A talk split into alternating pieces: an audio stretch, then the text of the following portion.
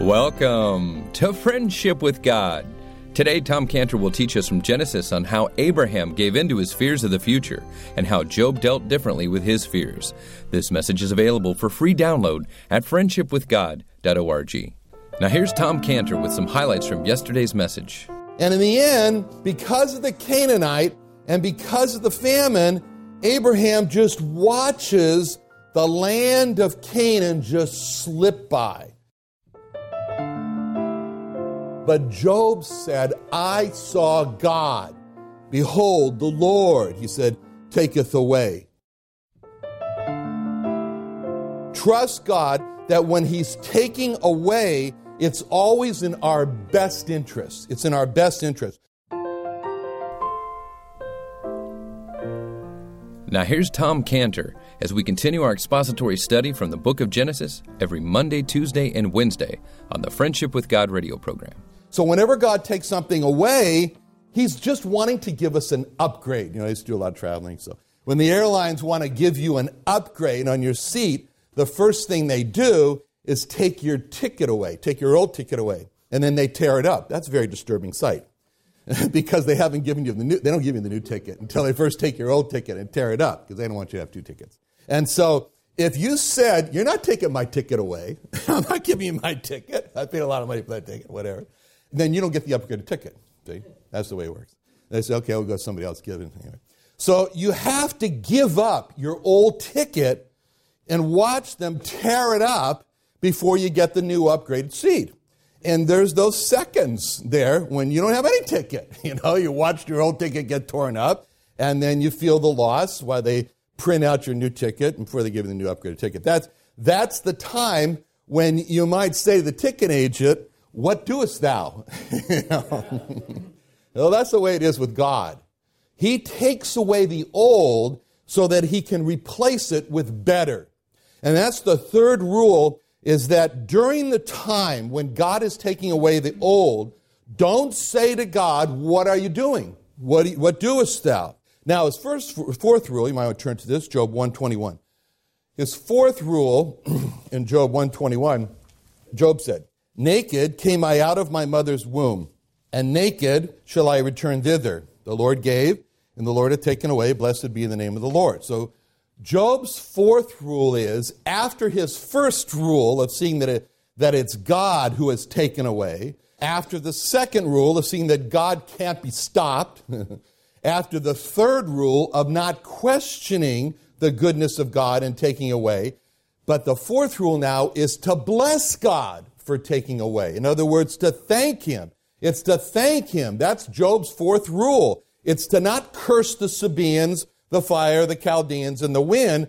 And it's to not take the advice of Job's wife in Job 2 9, where she said, Then said his wife unto him, Dost thou still retain thine honor? honor?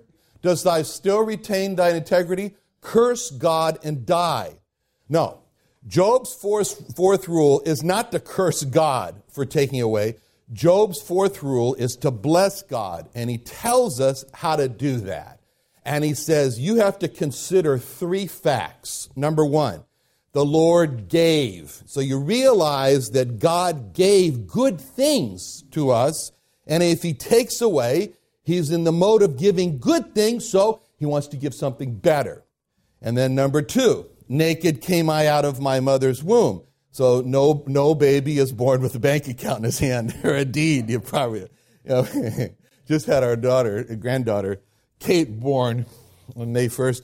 And 15 minutes, at, uh, you know, after she was born, we go into the room there, and and um, you know, so they're weighing her, and I said to the nurse, I said, "Can't you cover her up? She looks so indecent, you know." But why? Because naked came she into the world, and after she was born, she didn't look up to us and say, "You know, I've been waiting here to declare my rights." So.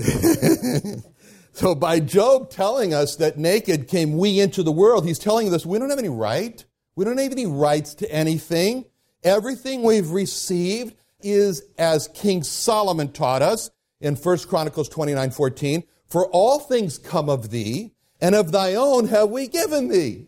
The greatest gift that we can receive when we came into the world, when we come into the world, is God. God is a gift. He is the greatest gift that we can receive. For example, it says in 1 Timothy 6 6 through 7, Godliness with contentment is great gain, for we brought nothing into this world, and it's certain we can carry nothing out. You know, we brought nothing into the world. He says again, you know, Kate didn't sit there and say, wait a minute, my bag's going to come out next. wait for my bag. There's only one possession that we can gain in this world and take with us, and that's God. Because it says in John 14, 6, I will pray the Father, and he shall give you another comforter, that's the Holy Spirit, that he may abide with you, or stay with you, or be with you forever. Even that, that's the only one. And, you know, my heart is particularly broken today, this morning, for a, a husband because of what happened. I feel so bad for him. He went to the hospital on Friday for some blood tests, and the hospital told him that she had severe leukemia. Severe leukemia. So then he contacted us and said he wanted to bring her to our cancer clinic in Tecate to try more natural methods. Contact us, contacted them.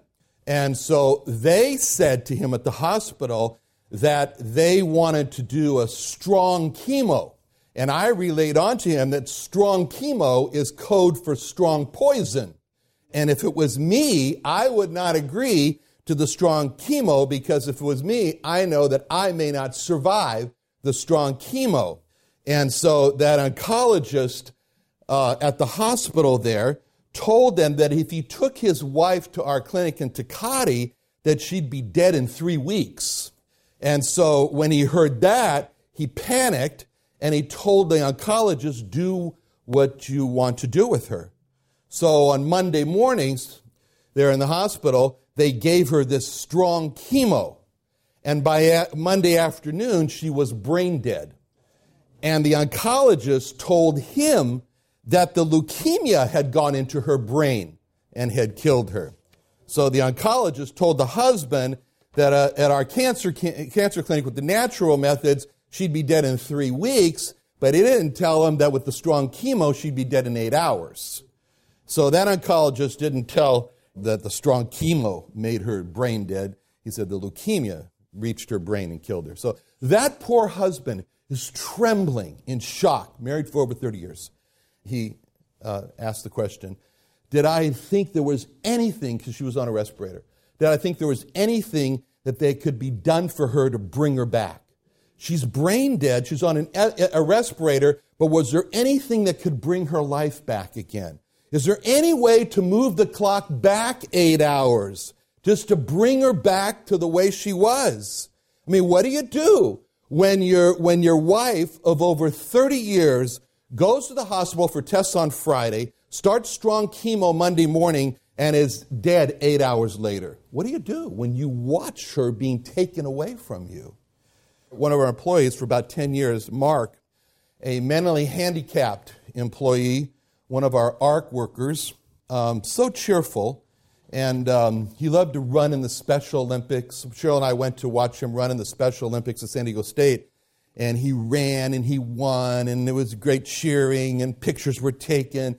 And that at our company breakfast, we showed the pictures of Mark winning the race, and we honored Mark for winning in the Special Olympics. And then Recently, Mark, his mother's father, and his mother uh, some time ago died. And so Mark was living with his father. So it was just Mark and his father that were living together. And a couple of weeks ago, he went to our local hospital with a gallbladder attack. And the details were murky that came back. But what we were told is that everything went wrong for Mark, who within hours of being admitted to the hospital for this gallbladder suddenly was in the ICU, and then suddenly we heard had kidney failure, and then suddenly he had organ failure, and then he was on a respirator, and then he's dead. And so within 10 hours, less than 10 hours, Mark is dead. And so Mark's poor father, now left alone with no wife, no son, in less than 10 hours, he watches his son get admitted to the hospital, and then he sees his son with a white sheet over his head. So, what do you do when you watch your wife and then your son be taken away from you and there's nothing you can do? And what do you do when you watch your land that's been given to you by God be taken away from you and there's nothing you can do? And what do you do when you watch your wife of over 30 years be taken away from you and there's nothing that you can do? What do you do? That's where Job's four rules come in. Job's four rules is recognize that it's God who is doing the taking away. Rule one. Rule two, recognize that no one can stop God from taking away. Rule three, don't question why God is taking away, but have confidence that it's only temporary because God wants to give a better or an upgrade. And number four, bless and thank God for taking away, recognizing that we had no right to keep what it was that was taken away, and in the end, it'll all be taken away, and there's only one thing that we can receive in this life, and that is what um, was quoted to us last week in Hebrews 13:5, when Kimi said, "I will never leave thee nor forsake thee." From Hebrews 13:5, he hath said, "I will never leave thee nor forsake thee." So, what we see here in verse 11 of Genesis 12 is that Abraham is approaching Egypt. And it came to pass when he was come near to enter into Egypt that he said unto Sarai his wife, Behold, now I know that thou art a fair woman to look upon. So Abraham's approaching Egypt. A great fear is beginning to grow inside of Abraham. He's becoming increasingly afraid of the Egyptians. And this fear is just driving him crazy, Abraham crazy. So that he comes up with this plan that seems, seemed the right thing to do to him. He was convinced. It was a bad plan that Abraham came up with. And when Abraham presented his plan, you could tell it was bad from verses 11 through 14 because when he presented it to Sarah, there's not one mention of God in his plan. So this is a plan without God. And, and he's, he's not putting his trust in the Lord at all. And he's afraid of the Egyptians. He's doing exactly what we're warned not to do in Proverbs 29 25 when it says, The fear of man bringeth a snare, but whoso putteth his trust in the Lord shall be safe. So, what is the snare that's being referred to in that verse? When Abraham allowed himself to fear, then he forfeited his ability to trust God. So, what was Abraham afraid of? He was afraid of not being safe, because that's what the verse says that whoso puts his trust in the Lord shall be safe. He's afraid of not being safe. But the verse says that if we trust in the Lord, we will be safe. Now, if we fear man and say that God is not able to keep us safe, then we fall into the trap of losing the opportunity to see God keep us safe. So now in verses 11 and 12, we read these words Came to pass when he was come near there that he, he said to Sarah, Behold, now I know thou art a fair woman to look upon. Therefore it shall come to pass that when the Egyptians shall see thee, that they shall say, This is his wife, and they will kill me, and they will save thee alive. And it was mentioned before. It's just amazing how confident Abraham is of what's going to happen step by step. It's incredible. He starts with the I know, and he says that they will say, and they will, they will kill, and they will save. I mean, he knows the whole thing. You know, Abraham is so smart. We should elect him president of the U.S. He knows everything. you know. but there's only one thing that, as we said, that Abraham has left out. He doesn't know what God's going to do. And that's the missing part. And so that's why we're told in Proverbs 27 1 Boast not thyself of tomorrow, for thou knowest not what a day may bring forth. Thou knowest not what God's going to do in this situation. And so he got into trouble when he thought he knew what he really didn't know. And we get into trouble when we think we know and we brag about tomorrow and we have no idea what a day is going to bring forth. What a difference a day made for Job. What a difference a day made for that husband. What a difference a day made for Mark's father. What a difference a day could have made, could have made for Abraham. But Abraham was worrying too much about the future, and that's what got him into this trouble. And that's why the Lord said in Mark 6 33 through 6, 34, He said, But seek ye first the kingdom of God and his righteousness. All these things shall be added unto you. Take therefore no thought for the morrow, for the morrow shall take thought for the things of itself. Sufficient, enough already, unto the day is the evil thereof. So we seek to please God, and then God will take care of our tomorrows. Now, making a plan for tomorrow of projecting a wife into adultery is not pleasing to God. Now, in verse 14, Abraham here, he has this plan and he projects it out there.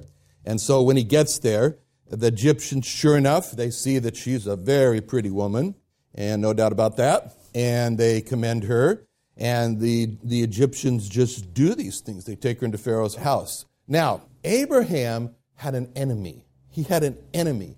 We have an enemy. It's the same as God's enemy. God had a plan for Abraham, and that involved Abraham's seed. To thy seed I'll give this land. And that plan involving Abraham's seed involved Abraham in his one flesh with his wife, Abraham and Sarah. Now, God has an enemy who listens very closely to what God wants to do. God's enemy cannot attack or destroy God directly, so he can attack or destroy God's interests. And so when he hears, when Satan hears of God's plan, what better way to get to God than to destroy his plan? And in regard to Abraham, what better way to do this than to destroy God's plan for that involved the marriage, to destroy the marriage of Abraham between his wife. And so through adultery. So God's enemy has been at work since Genesis 3. And as soon as Satan heard God say to Adam that he had a plan for him to have this wonderful fellowship with God in this garden and that Adam should keep the garden that he is responsible for, then as soon as he heard that, Satan then went to work to separate God from Adam, to separate Adam from God, and to drive him out of the garden through sin.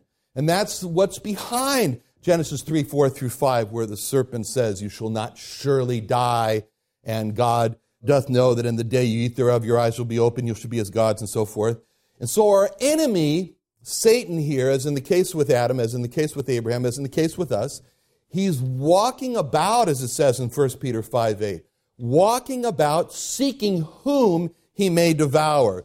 And therefore it says, Be sober, be vigilant, because your adversary or your enemy, the devil, as a roaring lion, walketh about seeking whom he may devour.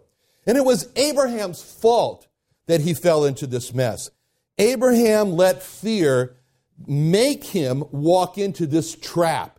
Abraham did not have to set his wife up for adultery. Abraham and Abraham alone was responsible for this, just as Ananias was responsible for telling the lie to Peter that he had sold the property for a certain amount and given it all for charity. And therefore, Peter says in Acts 5 3 to Ananias, but Peter said, Ananias, why hath Satan filled thine heart to lie to the Holy Ghost? Now, why would Peter say to Ananias, Why hath Satan filled thine heart? if Ananias was not responsible to let Satan fill his heart. Otherwise, Peter would have taken, would have turned to Satan and said, Why did you fill his heart? But, but he said this to Ananias Why has Satan filled thine heart? And to keep back part of the price of the land. Dad, today you talked about how Abraham gave into his fears by fearing the future. And you used the verse in Proverbs 27 1 about not boasting about tomorrow. How does that verse apply to keep us from fearing the future? Well, that's a very interesting verse because really there was one thing that Abraham did not know and one thing that he left out in his scheme, and that was what was God going to do? And really, we don't know what God was going to do because Abraham stepped in front and cut God off. And so we really don't know what God would have done in the situation there in in Egypt, and it turned out to be pretty tragic. But the verse really does help us to not fall into the same tragedy that Abraham did of coming up with his own plan, because the verse says in Proverbs 27 1, Boast not thyself of tomorrow, for thou knowest not what a day may bring forth. In other words, that when we're caught in a situation like Abraham was, of fear of what's going to happen, and we think we know, that's the time for us to cut God slack. That's for us the that's for us the time to give God the benefit. That's for us the time when we should fill our minds with Jeremiah 29:11, which says, God speaking, I know the thoughts that I think toward you, saith the Lord, thoughts of peace and not of evil, to give you an expected end. That's a very interesting verse because what God says there is, I know the thoughts, and the Hebrew word there for thoughts has the idea of plans. I know the plans. I know what I'm thinking toward you. He says, I know what I have mapped out for you. And he says, I know the thoughts that I think. That's a very interesting Hebrew word. That's the word chashab. And chashab means to weave. So, in other words, God is saying, I know the plans that I'm in the process of weaving for you. Everything that you see in life, you say, how can this terrible haphazard situation have come to, come to me like this and God says, "Give me a chance to weave that fabric into the beautiful tapestry that I'm creating out of your life. I'm weaving. I've got thoughts, I've got plans. Give me the benefit of the doubt." God says, "The thoughts that I think toward you, weaving toward you, saith the Lord, thoughts of peace, shalom, and not of evil, to give you an expected end." That word in Hebrew there for the word expected is very important. That's the word tikva. That happens to be the national anthem for the state of Israel. Ha tikva, the tikva. Tikva is the word hope. I, the thoughts that I'm thinking toward you are of peace, not of evil, to give you a hope end, to give you a hope, to give you an end that's full of hope. And going back to that word think, that's the activity of God where he's weaving this together. That word, uh, chashab, was also used to describe the two workmen who built the tabernacle. And those two workmen were very important. They were the word Betzalel and Aholiab. And what it says about them in Exodus 35 35 is it says that them hath he, God, hath he filled with wisdom of heart to work all manner of work of the engraver and of the cunning workman. That's the word chashab. Again, of the cutting workmen and of the embroiderer. So we see them there weaving together in blue and in purple and in scarlet and fine linen, and of the weaver, even of them that do any work, and of those that devise cutting work. So we look at these two individuals, Betzalel and Aholiab, and what we see in them is we see these, these wonderful workmen who built the tabernacle. God said he filled them with wisdom of heart. And when they're working and they're embroidering and weaving, they're doing all this work. And we see them, they have a plan. They, what is the plan? God gave them Moses the plan for the tabernacle, and they're working to make it happen. And if you came to them in the middle of their work and you say, I don't like the way it looks, you know what they would turn back to and say, Wait, let me finish. And when God says the same thing in Jeremiah 20, 11, when he says, I know the thoughts that I, chashab, I, I'm weaving toward you. And if we go in the middle of our lives and we say, but look at this terrible tragedy happen. Look at the cancer that's come. Look at how this person was taken away from me. Look at this accident. God says, just like Betzalel and Oholiab would reply, let me alone. I'm working. I'm, uh, I'm chashabing. I'm weaving this together. It's going to turn out good in your life. Just give me the benefit of the doubt because I've got the plan in my mind. And that's what God said about Betzalel and Aholiab. He says, Them hath he filled with wisdom of heart. They had the wisdom in their heart for how this tabernacle was going to turn out. Let them do their job. And that's what we should do. Boast not thyself of tomorrow. We don't know how it's going to turn out, but God does. And what we see in God is we see a workman here. He's working in our lives. He's got He says, look, if you just leave me alone and let me do this job, I'm going to make it so it's going to be such an end with so much hope. And that's what the Lord Jesus Christ meant when he said, Don't let your heart be troubled. Believe in God. In other words, let him work. In my Father's house are many mansions. He says, I go and prepare a place for you and I'm going to come again and receive you. So when he's all finished with this preparing, he's all finished doing the job of the cutting workman, of the chashabing. He says, what's going to happen? It's going to be so much hope he's going to come and bring us there. So in other words, don't step in and mess up the work. Let God be God and let him finish his work. Thank you for joining Tom Cantor and the Friendship with God radio program today. Remember, all of the Friendship with God messages are available for free listening and free download at friendshipwithgod.org. You can also find the podcast of Friendship with God on iTunes. Just type in Tom Cantor or Friendship with God on iTunes and subscribe to the Friendship with God podcast. We want to remind you also that if you have a lost Jewish friend that you know that needs the gospel, Tom Cantor wants to give you a free gift of his testimony on DVD and a booklet to give to them free so that they can know the Savior. So call us today, 1 800 247 3051. 1 800 247 3051. You can also order Tom Cantor's book this month, Fatalism versus Whosoever Will. Now, this book will help you to scripturally answer the questions what is fatalistic Calvinism? And who can resist God's will to be saved? And his promises and compares them with the teachings of fatalistic Calvinism and provokes us with the question what if God misled? Now, the most eye opening part of this book from Tom Cantor is that Tom Cantor himself was once a fatalistic Calvinist. So if you'd like a copy of this new book, 1 800 247 3051 or go to friendshipwithgod.org. That's friendshipwithgod.org to order it online. Thanks for listening to Tom Cantor and the Friendship with God radio program.